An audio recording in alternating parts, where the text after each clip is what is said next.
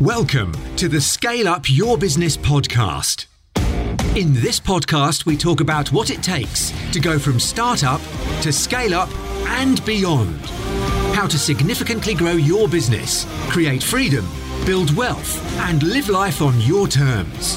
Featuring some very special guests and experts to give you advice and direction on your journey. And now, introducing your host, entrepreneur, investor, and scale up specialist, Nick Bradley. Hi, everybody, it's Nick Bradley here, and welcome to the 25th episode of Scale Up Your Business. So that's gone quickly. Certainly has gone quickly for me. I remember before I was launching, I was advised to create six episodes, and that seemed to be because it was the first time I was doing it, seemed like it took forever. And if you listen back to some of those episodes, you probably agree with me that um, they were not as polished as perhaps I would like them to be. But here we are, 25th episode, and I'm incredibly grateful for all the support that I've got from you guys.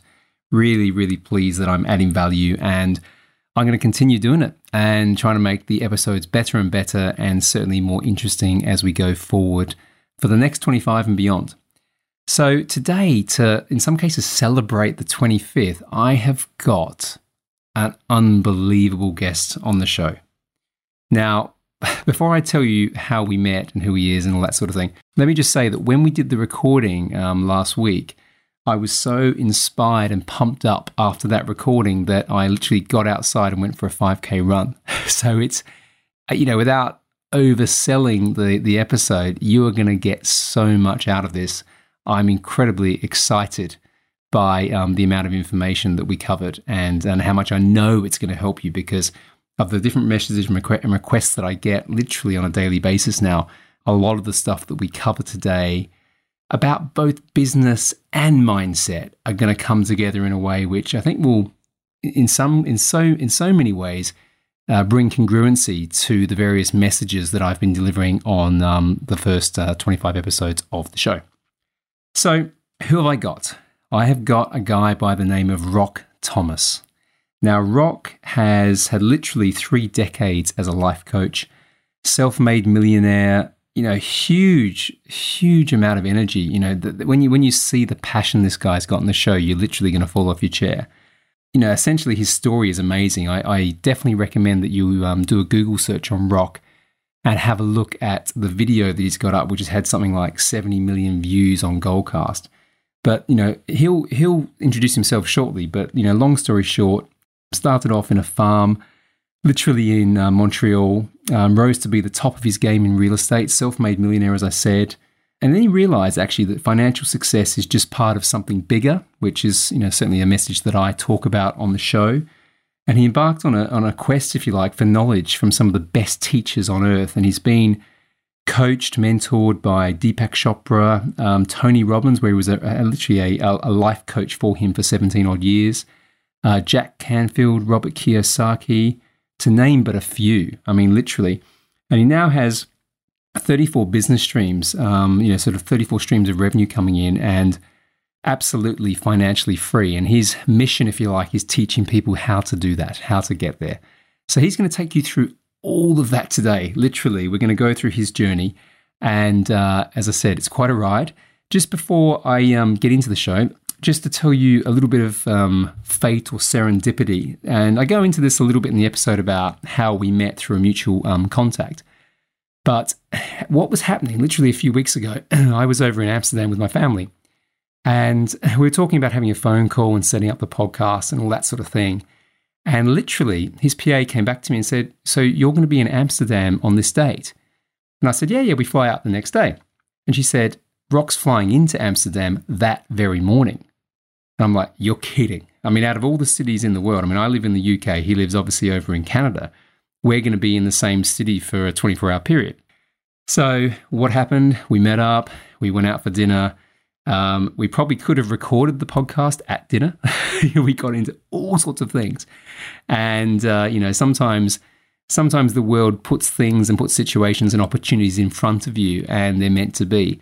And certainly, um, how Rock and I met, you know, you, you'll get a lot of the rapport. You'll get a lot of the sense that we think very similarly around, you know, how you should live your life, and certainly how you should scale up businesses. So that's enough from me. A bit of a long intro. You're going to love it. So here we go. Let me introduce you to Rock Thomas. Hi everyone, it's Nick here, and welcome to a very special 25th episode of the Scale Up Your Business podcast. Today I'm honored, privileged, excited to have with me a man who's done a hell of a lot of amazing things in his life and now dedicates his time, his focus, his passion to helping others achieve success and fulfillment. So, to set the scene a bit, um, I caught up with a friend recently named Ken Eslick, who I met at a Tony Robbins event last year, and we got talking about scaling up businesses, mindset, this podcast. And he said to me, You have to have this guy on the show. He's a badass.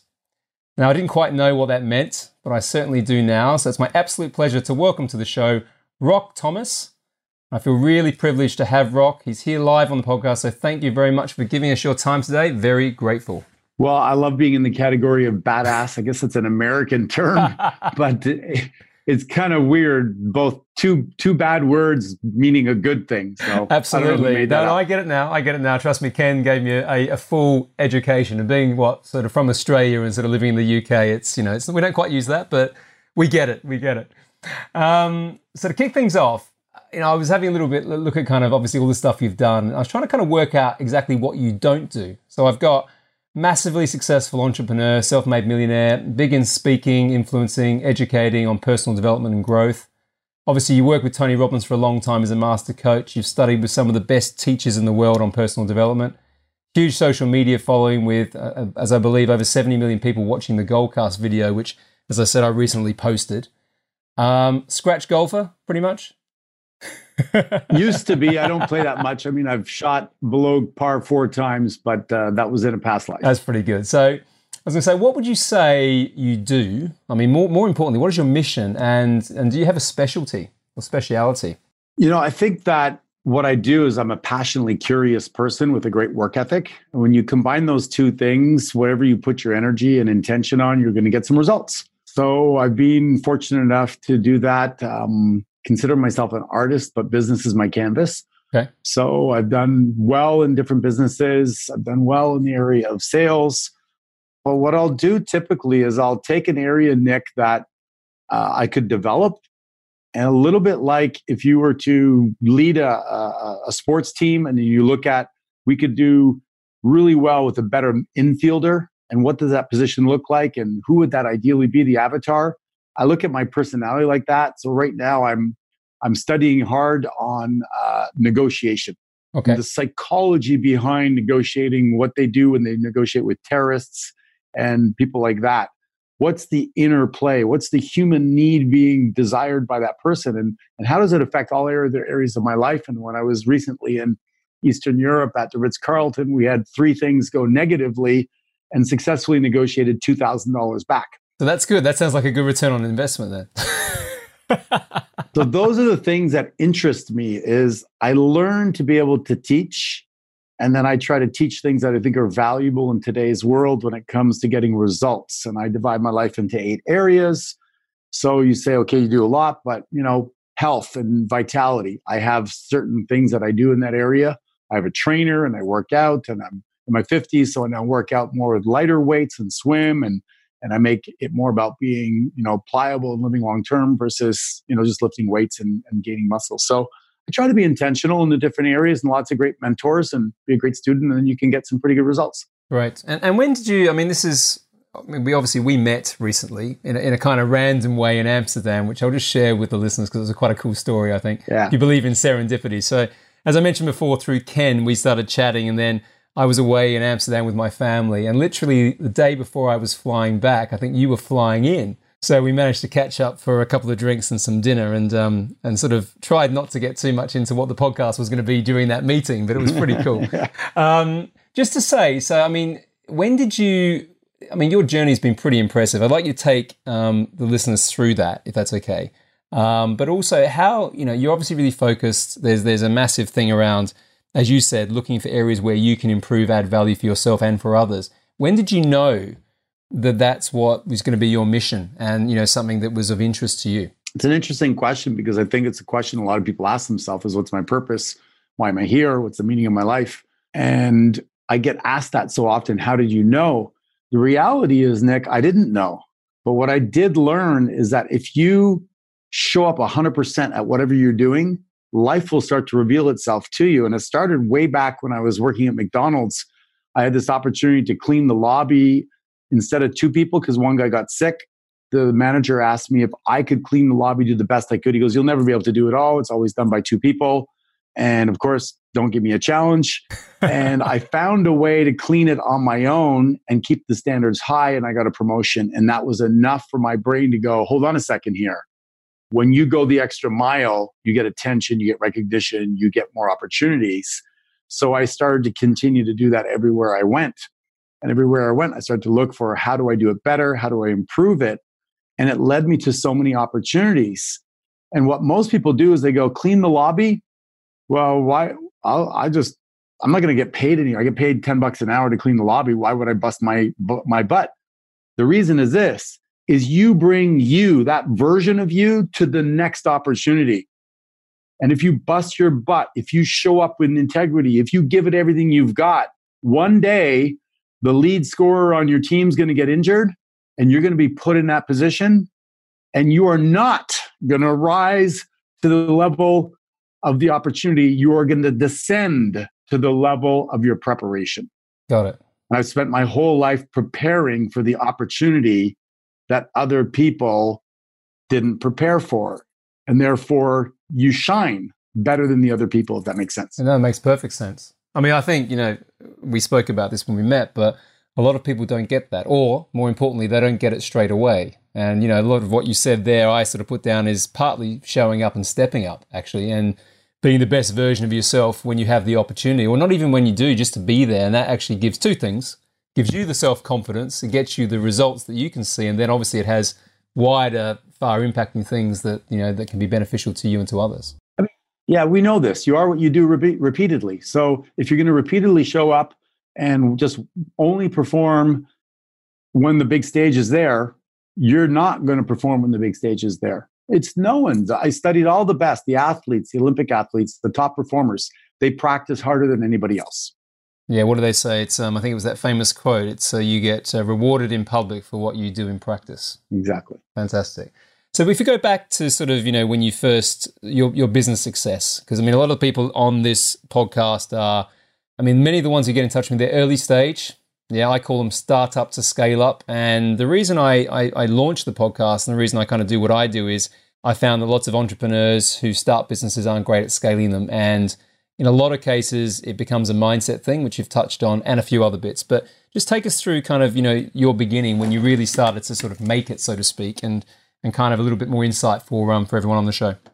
Well, I think it's a, an evolution. I have something called the eight tra- characteristics of success, and one of them is, you know, a tracker, the personality of you that's a tracker. I was really good at tracking numbers, okay. so I knew what my efforts were giving me. Most people struggle because I own a few real estate companies. If you ask the average realtor what their sales are at at any given time of year, they go, I don't know.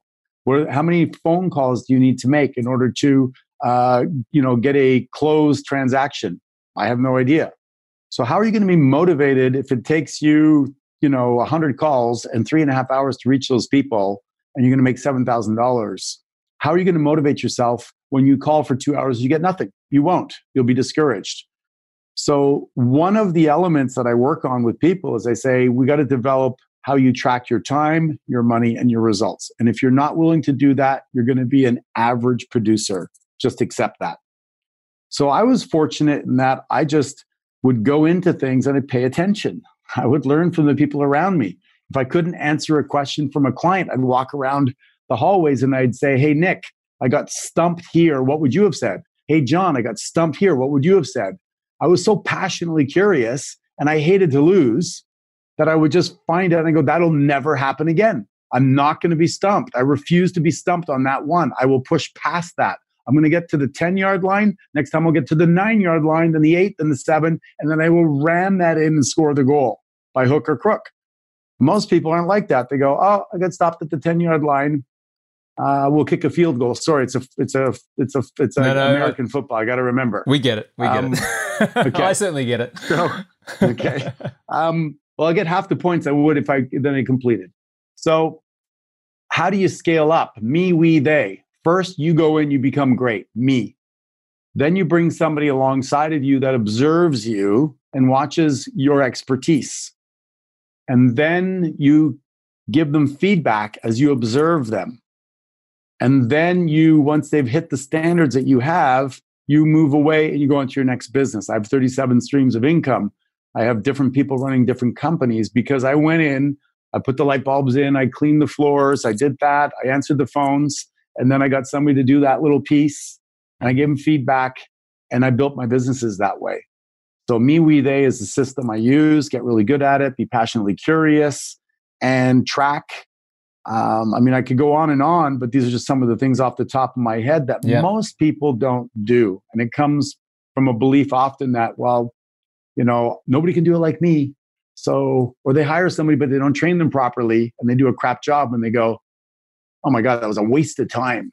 I hired them, I paid them, I did their job for them, and now I'm buying it back. I'm not doing that again.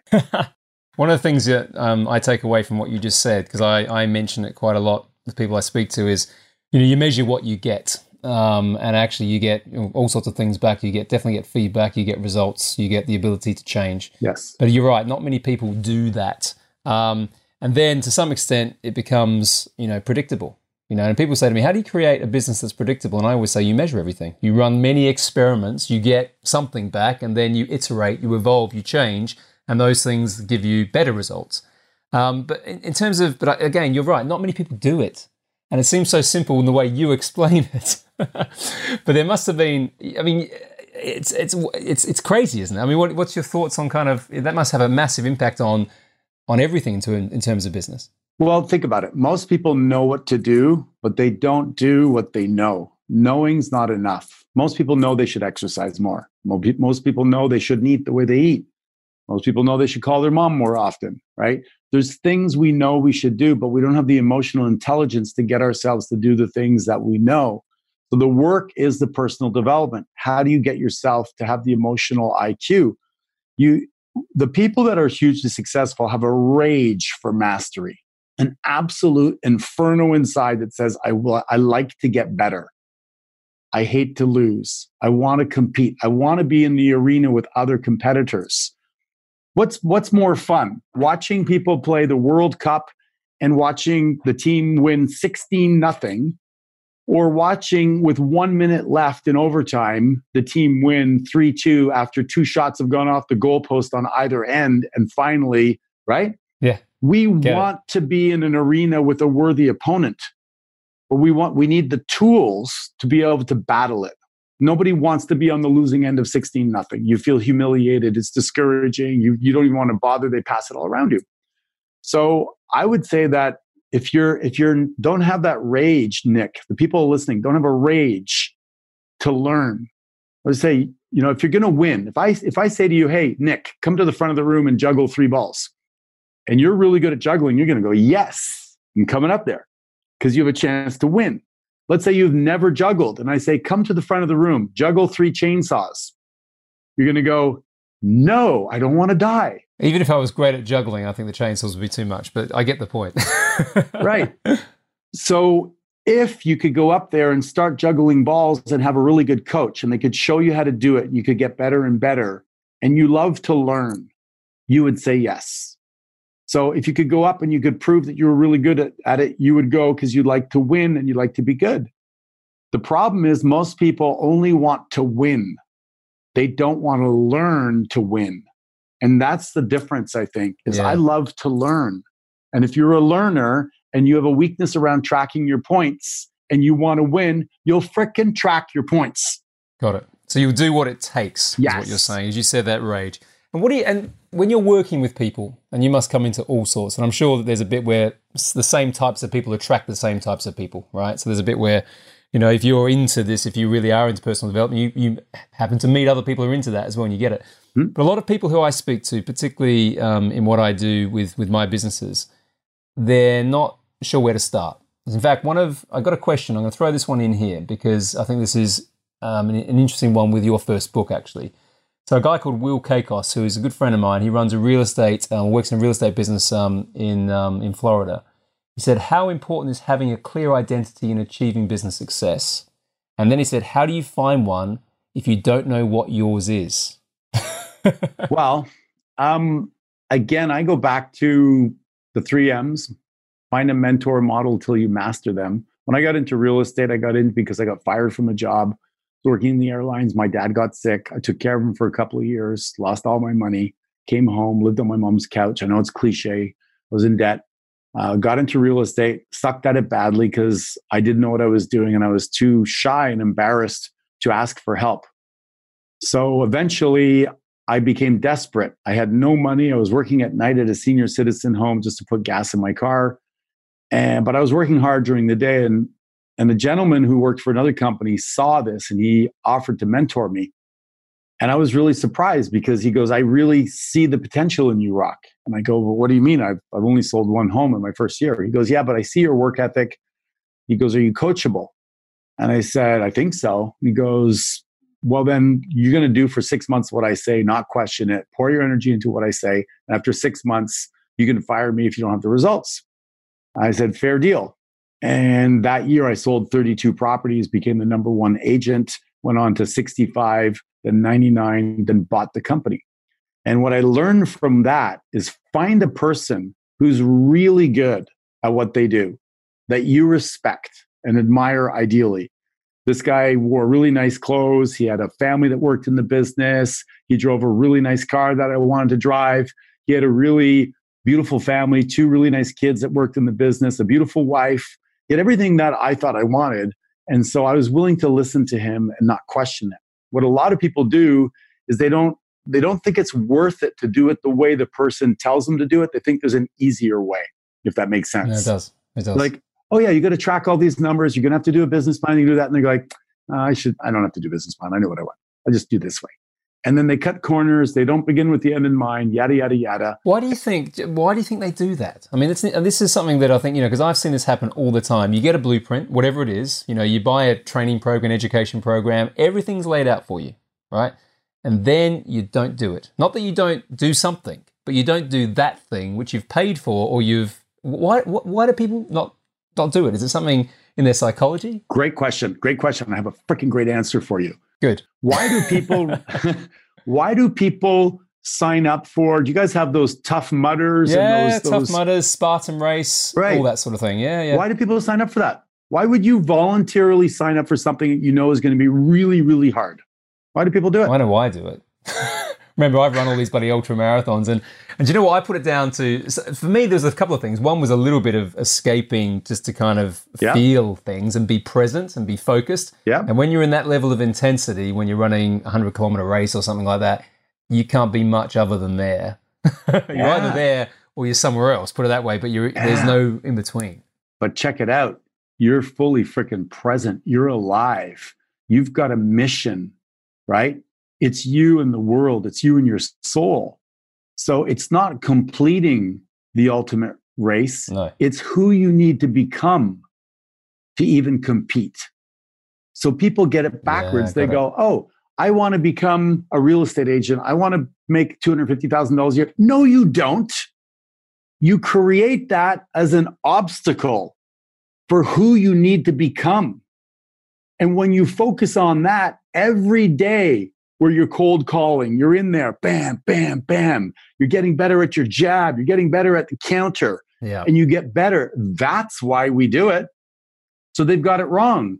What they want to do is to think if I could just get to the top or the end of the race easily, I'll be happy. No, it's by putting defined, difficult obstacles in the way that you get to get better. And that's what you get to keep. So I love to get better. So I choose obstacles that make me have to dig down deep. The derivative or the byproduct is something called money. Got it. So when someone avoids the obvious, you know, the thing that's straight in front of them that's going to get them maybe the result, or as you said, it's going to get them the, you know, the, the, journey to be who they are. Then is, is, is it fear then? Are they just scared of going on that path? Because, you know, it just seems obvious they, sometimes. I think they don't know. I think they don't know. I'll give you an example. Um, years ago, I got a DUI. Yeah. I had one day where I was behaving like an idiot. And um, girl didn't show up at the bar. I got pissed off, pulled out of the, the, the bar with my fancy sports car, cop right there, nailed. For two years, I drove around with a machine on the car. You got to blow into the machine. Yeah. Completely humiliated, embarrassed, felt like a jerk, hid it from people, ducked my head down. It goes off randomly at different times. Be on the phone in the middle of a call. Beep, beep, beep. You got to blow in the thing. I looked at it as an exciting obstacle. This was my tough mudder. This was me still performing with all these obstacles, having to having to put the call on mute or close the video or whatever, and then blow in this thing and then get back on the call, etc., and find a way to win. No victim. There's no room for the victim.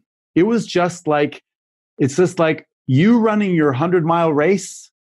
And because you're so good, you decide to put a 10 pound vest on just to see who you are. So life brings you all these obstacles, it brings you difficulties. How are you going to show up? Are you going to bitch and complain about that 10 pound pack you chose to put on? Or bitch and complain because somebody came up and put it on you?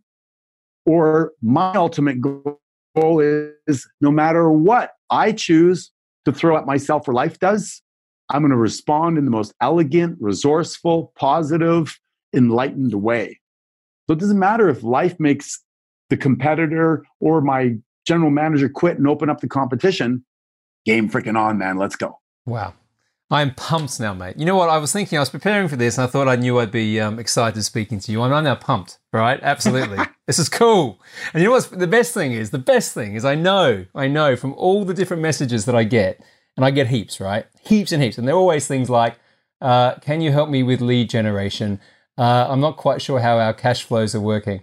but then when you unpack it, right, and I jump Yeah. on, I do this thing, right, where anyone who contacts me, I jump on a call with them. Always do it. Just, Wow. you know, it's part of my, yeah, I like to, I like to, you know, it's back to sort of helping people, right? So it's part of my thing. You know, it's the reason why I do this. And nine times out of 10, if not 10 times out of 10, it's something up here in the head, right? So my question, I already know the answer, but I just want to hear how you answer it, is how important is mindset in business? And and how important has it been for you? I mean, obviously you've you've mentioned it, but if you're talking to someone who's starting out in business and they're feeling just overwhelmed, what's some advice you can give to them for that as well? Yeah, well, I know you know the answer, but it's a muscle. Um, you don't get you don't go to the gym once and get a bicep the size of Mhm. uh, Arnold Schwarzenegger. You go in and you work it consistently, and you work your mindset consistently. I have, like you do, days where I'm discouraged or pissed off or frustrated or angry, angry. But the amount of time I spend there is way less than it used to be. I get a ticket from a police officer, let's say for going through, you know, uh, speeding on my way to work, and I can be pissed off for a week, for a day, or for five minutes. In golf, they say, What's the most important shot in golf? Ben Hogan. The next one. Why? Because your mindset is about how did you recover from the last one? If you hit it great, 290 down the middle, do you get greedy? Do you get too aggressive? Do you move from your game plan? If you hit it into the woods and you chip it out and you're now behind, are you going to try to overdo it? Are you pissed off? Are you going to be upset for two, three holes? So mindset's everything. It comes down to practices, Nick. And I just have rituals that I've learned from other successful people that keep me in a better place more often than in a bad place. Got it. And I'm sure I'm sure these rituals and these things change and evolve over time. So, you know, there's probably nothing standard. But if you can give just some examples to, to the listeners today of some of the things that have helped you over over your career and, you know, have got you to where you are now, because clearly, you know, you're mastering this stuff, if not mastered, because I know it's a journey. Um, so what's some tips? Well, I think, you know, my first book, The Power of Your Identity, talks about how you describe yourself or define yourself determines how you show up. If you say, I hate cold calling or I hate doing my numbers or, you know, I, I have trouble scaling my business, you're giving yourself uh, like a, a, a role in a movie. Let's say, you know, you're want to design the ideal role in a movie. And this movie is about this epic hero's journey of this guy who builds this massive business, impacts a lot of people's lives, is a great dad or a great mom and has time to spend time with his children, if that's the movie you write, well, then what is the character traits? And then you, I am them. So when I started, I was, you know, I was hard worker and I went to hard, to a smart worker. Okay. I went to, I was the worst real estate agent too. I kept on telling myself I'm the greatest real estate agent in Montreal and they're lucky if I take their listing. I change my perspective on things. I'd walk in with posture.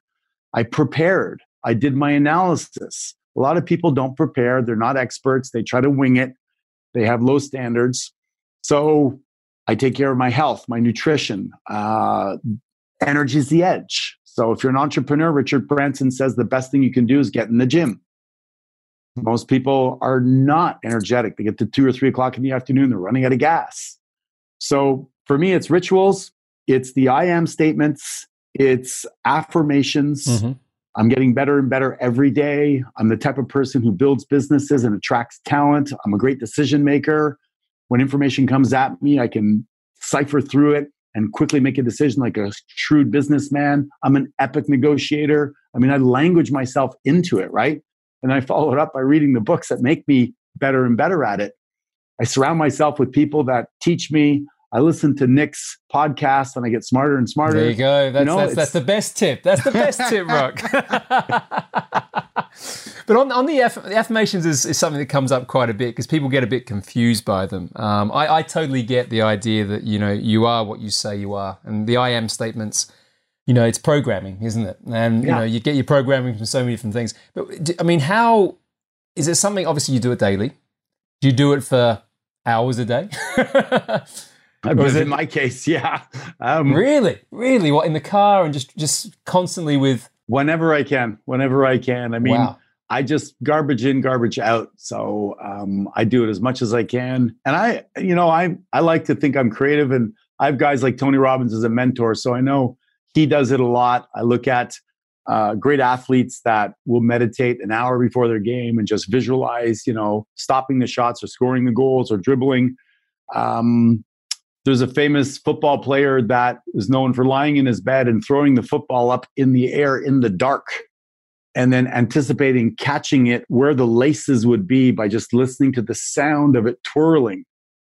Wayne Gretzky, a great hockey player, yeah. is known for watching the game and drawing a, a hockey uh, rink on a piece of paper and watching the game and just looking at the TV and tracing where the puck went on the game.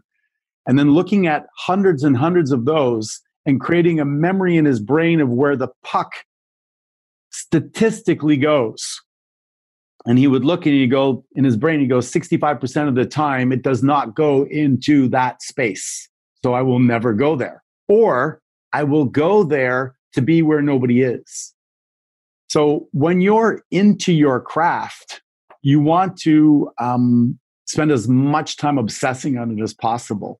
So for me, if I'm at the airport, I'm listening to a podcast or I'm walking down and I'm mumbling to myself, you know, you're ruggedly handsome, you're a sexy devil, you're a great businessman, whatever I want because the inner narrative never quits. Yeah. It never stops. So you might as well be intentional. That's the way I look at it. Yeah. Otherwise, as you said, you know, you're talking to yourself all the time. You know, that inner voice is saying stuff all the time. And if you don't take some control over that and grab it and decide what you want to say. Have you seen the the, the Disney movie Inside Out? I have. My young daughters love it. it's a great it's a great movie for anybody that's listening. If you haven't seen it or if you have, see it again, watch it again it's basically the life we have in our brain is we've got fear and doubt and worry and guilt and shame and disgust they're all ready to go lined up and ready to take control right and if you don't arm yourself on the other side with the good guys and go hey you know fear and doubt worry calm down this is not a hostile situation you're just asked to speak in front of a group of five people stop sweating chill out you got this if you give voice to those other people of courage and anticipation and leadership and hunger and great learner, they'll drown out those other voices. And that's where confidence will come in because mm-hmm. you've paid the price of practice in private to perform in public like a pro. Fantastic. Awesome. Awesome. As I said, I, it comes up every week multiple times. And most yeah. people, as I said, they have doubts. Everyone has doubts, everyone has fears, but it's how you how you sort of handle that and what you do about it which makes the difference. Um, you've got, as I said before, and you've had you've been taught by some pretty amazing people. Um, I mentioned a couple beforehand. You mentioned Tony Robbins, who I've been to a few of his things, um, has had a major impact on my life. You've T. T. Harv Eker, Deepak Chopra, Jack Canfield, Stephen Covey. There's probably many more. Who's who's who's had the biggest influence, or have they all had a good influence in their own ways? Is there anyone that stands out? Without a doubt, Tony, because of his energy. When I went to his events, I thought anybody that can go for 16 hours a day with that kind of energy and enthusiasm, there must be something there. I shifted the way I eat, I shifted uh, my rituals. Um, I started to change definitely with incantations or affirmations for people that don't know what that is. Mm-hmm. And I started to also change the people I hung out with. We have this thing around connection and community that drives our behavior, and most people don't realize it because it's like a fish being in water. You don't realize it till you're out. So people have this whole ecosystem around their five friends and their neighbor and the, the, the language that they use. And until you actually start to be conscious of that, you will be your environment. So I started to change my environment and upgrade it and look for people that were smarter, faster than me. And that really calibrated my life to a whole new level. And I continue to do it. And I've had to, you know, I've gone to India and meditated with some of the shamans there. I've gone to Bhutan and two weeks with the monks. And I'm looking for different parts of me. I've gone to Costa Rica and experimented with plant medicine. And, you know, I've done different things to see what part of me has not yet been discovered and how can I integrate that into a learning to be a better teacher. So I think everybody has to do their journey, but I've had many, many different teachers. Tony, maybe 50% of my influence. And then everybody else is kind of okay. you know, a smattering, smattering. of different people. I like that. You mentioned before um, the eight sort of various parts of, I suppose, your life. I had a question from someone, a guy called Mark Townend, who um, who uh, watched your video and straight away came back with this. He said, um, "What I'd be interested to know Rock's thoughts on an order of sorting one's life out." he then mentions things like finances, health, relationships, and says, "But assuming for a second someone has none of those things, his words, where um, where they want them to be, um, where would they start?" okay, well, I'm sure you don't have none of them. You just don't have them where you want to be. Um, but I would say they're interconnected. And I would say, for instance, one of the categories to be an asker. If you don't ask and it shall be given, you don't ask, you're not going to get. But if you're not really very driven, you probably won't ask. So I would say the place to start is to become passionately curious about just about everything. So to me, I, I categorize that under learner. I'm a passionately curious person. The second thing I would do is audit my days. Okay. Get a journal. You don't have to have any skill. Get a journal at the end of the day and answer these questions What worked? What didn't work? How could I do it better? What did I learn? What did I love? How did I contribute? Some of these questions. You can go to rockthomas.com, get my book. They're all in, the, in there for free. So, being a learner would be number one, I would say. Number two, not necessarily in this order, is work on your health and energy. Mm-hmm. Yeah. Become enlightened. Most people know more about their car than they do about their body. So I'm 56 and I have yet, there's one guy, one guy, I challenge anybody anywhere in the world, anybody, any age to a push up contest. And there's one guy that beat me.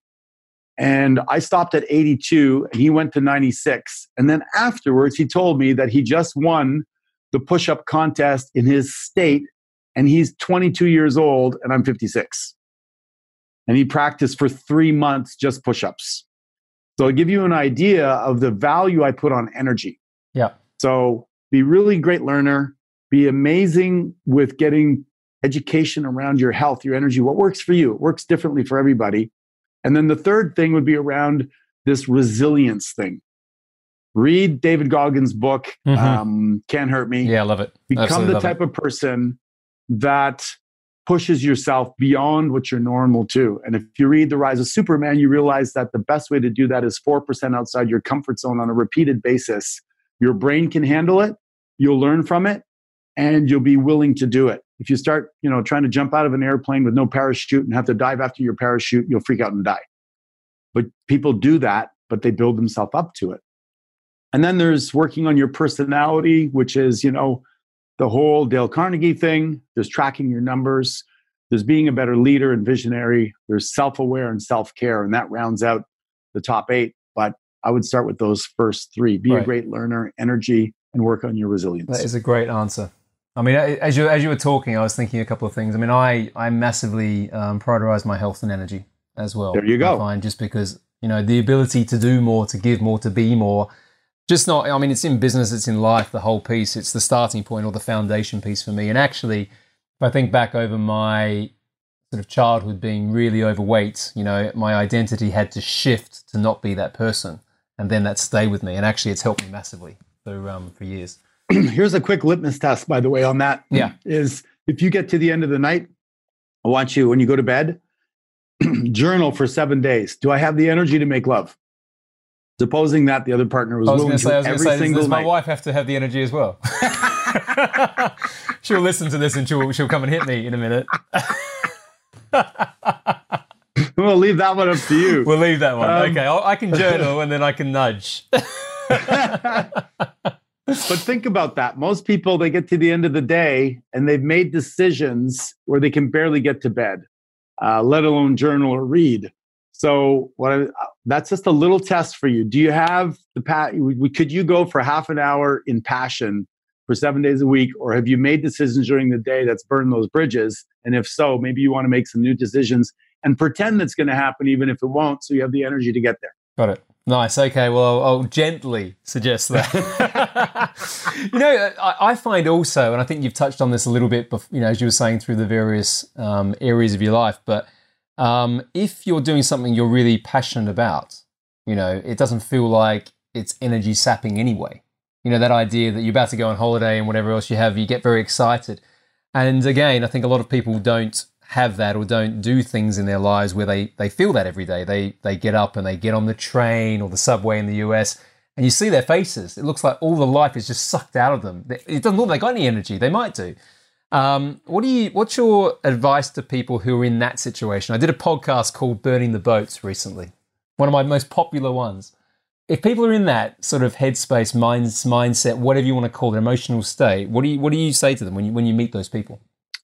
Yeah, it's uh, it's a good question. I would say this is if you feel like you're stuck in that nine to five, paying the bills, and you're kind of trapped because you have kids and, and mortgages and all that sort of thing, find the one area of the thing that lights you up and do it five or 10% of the time during the week. If it's an hour or two, three days a week or whatever, you know, run your own podcast or start writing a couple of pages to a book or play the drums or you know something that lights you up.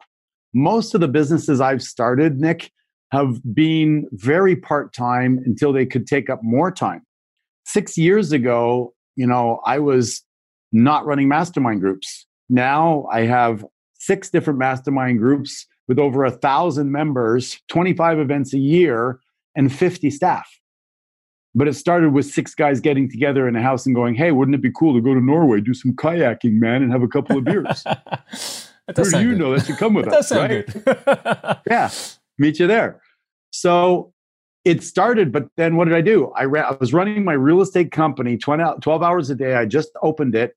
And then one or two interviews a day, I would talk to guys, hey, this is a vision we have for this mastermind group. Do you want to come with us to Norway? We're going in August. I would do that part time, but I was so excited about it because I wanted to meet these really cool people. And then as it take, took on life, me, we, they, I delegated pieces I was I had mastered in my real estate company. Yep. And I was able to put more time there.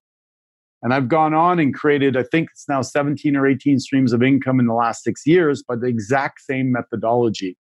Started out, master it, delegate it, and then you know go on to something else. I'm a starter. Some people are maintainers and some people are finishers. I'm a starter. I'm a visionary. I can see it, but I don't want to be in it. I get bored. Yep. So I let somebody else do that. You got to know who you are. Read the E Myth if you don't know. Um, figure out who you are, and then choose your lane, and then dig into it. And then you've obviously learned to leverage well as well. So there's a piece here when, again, back to scaling up businesses, the ability to trust, to bring the right people in. You know, what, what's that famous quote? I think it's by Steve Jobs about bringing people in into, you know, an organization or whatever else and telling them what to do is the, you know, yeah, craziest stupid. thing you can do. Yeah. I can't quite exactly. Well, I'm I'm guilty of that. Um, I'm still learning on the leverage piece. I've gotten a lot better, but I did for a while bring people in and look over their shoulder or get impatient. I'd tell them, okay, I want this done. And I would say it should take two days. They go, no, it's going to take like a week. And I'd take it back and I'd do it in two days and I'd disempower them and piss them off. Yeah, well, they had 20 other things they had to do plus that, which I didn't take into consideration. Um, so I was actually, it's, it's been a learning curve for me. I've hired people that I shouldn't have because I was lazy in interview process. So the whole leadership piece, which is one of my, you know, my eight traits, I think is probably one of the hardest ones to develop because there's so many elements, Nick. There's hiring, training, firing, there, there's running meetings, there's there's being inspirational, there's caring about people, there's people when they have personal things happen in their life, like their family gets sick or what have you, and they need time off. How do you handle that? So I'm still learning that. Uh, I'm not as good as a lot of people probably that you know run multi-billionaire billionaire companies, but um, certainly I'm I'm not terrible at it. No, well, if you're going to have, you know, as you said before, 30 plus streams of income, you've got to be pretty good at it. that doesn't just come from nothing. I mean, I my my personal perspective on that is the most important thing is being authentic and being who you are. So yeah. I, I believe that you know, and I find that in the businesses that I've run and scaled, it's about you know understanding where you have maybe a not naturally good at a certain thing, and you bring someone in who can do that thing. You know, so I'm not particularly good at some of the operational elements. I bring in someone who is. Yeah. Um, you know exactly, and that, and that's how you scale, and that's certainly what I advise to people who um, listen to the podcast as well. Agreed. So a couple more things because I'm conscious of your time. I mean, you've been very generous with it today. It's been great, by the way. Um, so much stuff here that I know people are going to be asking about. Um, just explain a little bit more about what you do now. So, as you said, you know, you've got various. I mean, obviously, your mission to me feels like you're trying to pass on a lot of the things that you've learned through your journey to others. Um, just give us a bit more about that. Number one value is growth. Number two, contribution. Number three is significance. Yeah. Then love then uncertainty, and then certainty in that order. So I I am admittedly like to grow because somewhere deep down inside of me, I feel like if I don't grow, I'm not enough. So I become addicted to growth as a way to uh, fill that hole in that we all have to find a way to fill in. Mm-hmm. Um, and then by contributing, by learning to contribute, I feel worthy again. And then it makes me feel significant when all my businesses grow. Yeah. So I've created a strategy for myself that allows me to fill in the, the biggest fear I have that I'm not enough. That was, you know, that was fanned, the flames were fanned by my parents by not being there and validating me growing up. So I have that hole in, you know, momentum set in place.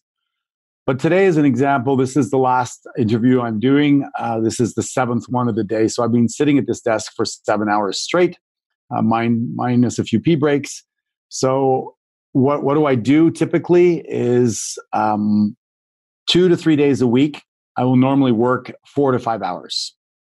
I will typically exercise three to four hours a day. And that will include cycling, a bit of golf, some tennis, working out, swimming, meditation, yoga. So, a, a, a nice palette of different things. Um, I'll spend quality time with family and loved ones, which is something that I think, you know, you look at the big fivest regrets is a thing that people don't do. So I've gotten better at doing that. Even though I get a lot of reward from being in business, I, I move myself to being more with family, even yeah. though sometimes like, okay, come on, enough small talk. I'm ready to go you know, build another business. no, um, I understand that.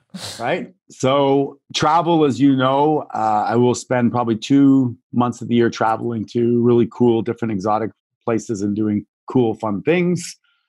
But most of the time, I just love to do what I do, which I just came back from California where I spoke for an organization, 150 people, and I'm still getting emails and texts and things from people that are like, man, I just, you know, you changed my life and I'm following this and doing that.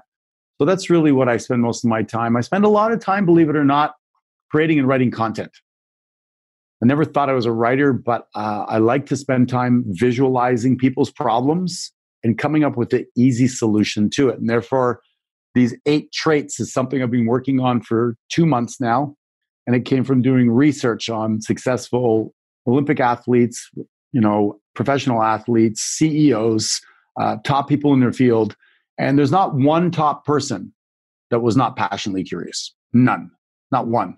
It's not like Justin Bieber became Justin Bieber because he he just was like born you know, reincarnated from Mick Jagger or whatever. Right, you know? get it. or Elvis, maybe. Right, right. Thank you. Um, I get it. I get it. There's not one person that was hugely successful that didn't have a high level of resilience. There's not one person that became hugely successful that didn't have the ability to, to do two types of asks. One is to ask for help or coaching, guidance. The other one is to courageously ask for the order. Give me the ball, coach, with three seconds left. I got it. That takes courage, right? Give me the corner table. I want that one for me and my lady, right? I want to raise. I want to be on your show, right? So there's nobody that doesn't have these eight traits to me. And so I teach into that because there's a submodality to them. Check it out. If I teach you, we're going to play tennis, mm-hmm. you got to have a forehand, a backhand, a slam, a serve, a drop, uh, etc. You got eight things. We'll call them the eight traits. Yeah. But on every single one of them, is it not true? There's a transfer of weight. Mm-hmm. On every single one, there's well, somewhere where you're. You can't hit them all at the same time, can you? So there's a there's a bit where you have to be good at. You have to be generally good at all. Right. But the transfer of weight is different in all eight of them, but there is a component of transfer of weight. There's a grip. Mm-hmm. There's a place your eyes have to go that's different. So we we still learn the nuances. So for instance, an asker and resilient person and a student, they all have a sense of curiosity. So as soon as you elevate your curiosity by asking yourself better questions and asking people around better questions, it has a ripple effect on your forehand, your backhand, and your volley. Yeah, got it. So what I do is I peel back to the submodality and I teach the negotiation or the ask or the resilience and has a ripple effect in all the areas. Wow. Okay, that's cool. That's really, really cool. And that, to be frank, is from some of the stuff I've done on personal development, that takes it to a different level. Um, it takes it to a level of of it actually becoming more actionable um, and something that is that works thank you for saying that because what happens is people go to a Tony Robbins event, and I love Tony, and they go to these places. But where is the actionable tool that you take home and you go, okay, this is the thing I'm going to do on a daily basis that will increase all of my performance on a regular basis? Yeah, wow. That that is, I mean, that to me is is massive because I agree with you fully. I've been to these things. The same people turn up. I mean, I went to date with Destiny, and there was one person that'd been there eight years in a row, and I'm thinking, it's an intense six days. I don't know how your destiny can change that often every year. but you know, the same thing is they they get stuck in overwhelm or paralysis. They don't simplify. They don't take action. They don't get a you know progress or a result. And I must say, some of the stuff, even the conversation we had at dinner, you know, the stuff that you're doing around that seems massively different to certainly the stuff I've seen out there. I'll give you a tiny example, just so something actionable you can leave for your people. Just start saying yes to little things that you normally say no to somebody says, "Hey, do you want to, um, you know, dance?" You're at a wedding or something, and you're like, "No, I'm not a dancer." Just say yes to it. Go up, move around, shuffle around, whatever, and go. I could do that. It's actually, you know, a little embarrassing, a little humiliating, but notice something about yourself. Say yes to climbing into your car from the other side over the passenger seat. Say yes to brushing your teeth with your, left hand or right hand, whichever way you are, the opposite one. Say yes to putting your pants on the different way. Start saying yes to little things that aren't hurtful, but start to target different parts of your mind. And then when somebody has a business opportunity for you or something that really matters, your brain's like, we got this, let's go. That's a way you build up your ability to ask, your ability to negotiate, your ability to be curious, your ability to be self aware. It affects all of them. It's a tool and a tactic. Wow. And the next time somebody doesn't give you good service at the Ritz Carlton, uh, what do you do? You say yes to getting a refund. I'm sure you said yes in a much more interesting way than that. the story. All right, let's let's finish up. I do a bit of a quick fire round just to finish with. I'm conscious that seven hours of speaking to people, you must be ready for I don't know, gin and tonic or something, or maybe not. Maybe some Perrier. okay, a couple of quick questions to finish with. Yeah. So, What's and they, they sound a bit trite, but trust me, the answers are normally pretty good. So, what's the best advice you've ever received? Oh wow, um, I would say that nothing has meaning but the meaning you give it, and when okay. you become a meaning master, uh, you change your life. Yeah, I, I mean, the flight's delayed, people get upset. You could be happy. You meet somebody cool on the next flight. Uh, it's raining and people get upset. You can't change it. Go in and read a good book. So it's about being resourceful, man. It's about being resourceful. You do it when you see a. I have these people sitting on the couch at the office. They're all tired and everything. Their client walks in. Hey, Johnny, how are you? Great to see you. You have the ability to do it. Just do it more often. Cool. Love it. Emotions. I. It's one of the things I I spend a lot of time thinking about and practicing, by the way, as well. Um, okay, so that's the best. What's the worst? The worst advice. Um, oh my God, that's a good question. The worst advice is probably to listen to people that are getting really crappy results. To allow yourself to want to connect so badly with people around you that you're like, oh yeah, okay, I'll I'll listen to them. get away from the people like don't listen to your broke uncle on finances. Yeah, I, I always used to say, don't go to a fat personal trainer. Yeah, yeah, same thing. All right. You just say it better than me. Ah, well, that's because I used to be a personal trainer and I used to see lots of fat ones. okay. I wasn't one. Um, all right, last last question. Um, and again, this one's come from a lady called Catherine Turner, who's a fellow podcaster actually over here, and she said, um, if her words, if you had a magic wand to change just one problem on the planet, what would it be and why? Um, this is probably not going to be the most popular answer, but I this is the thing I got from my father is he goes, if you want to contribute to the healthcare system, don't be one of the sick. Yeah. If you want to contribute to uh, the economy, don't be one of the broke. So I start with helping people become financially free because I find that most people suck in that area. And as long as you suck in that area, you are trading time for money and you never get to work on the things that really matter. So what I do is I go, okay, let's get your finances in order. You may be fat, out of shape, in a terrible relationship, having no sex, whatever the case may be. Let's deal with that later. Let's get your finances in order. Let's get that garden cleaned up. Then you can go to the therapist with your wife. Then you can go to the gym and have time. But if you're trying to do all those things and you're broke, I've found most people don't function properly. So I want to clean up their financial mindset and garden so that they can do the stuff that really matters. Wow. I think that's a great answer, to be frank, because I think that's one of the big problems. People, you know, they use spending, um, if you like, as a, as a habit, um, and it becomes an addiction as a distraction mm-hmm. for other things. And then it's one of those um, terrible circles. But once you're in there, I think I think we talked about it playing offense and defense. If you can't play defense, you ain't going to win the game. Right. You know, you've got to be able to do that before, and then you do both, then you're going to be very potent. Yeah, agreed. Cool. All right, sir. This has been awesome. I appreciate massively you coming on the show. There's been so much here. I what I normally do is I do a bit of an intro and I try and summarize the conversation. I don't know where I'm going to start.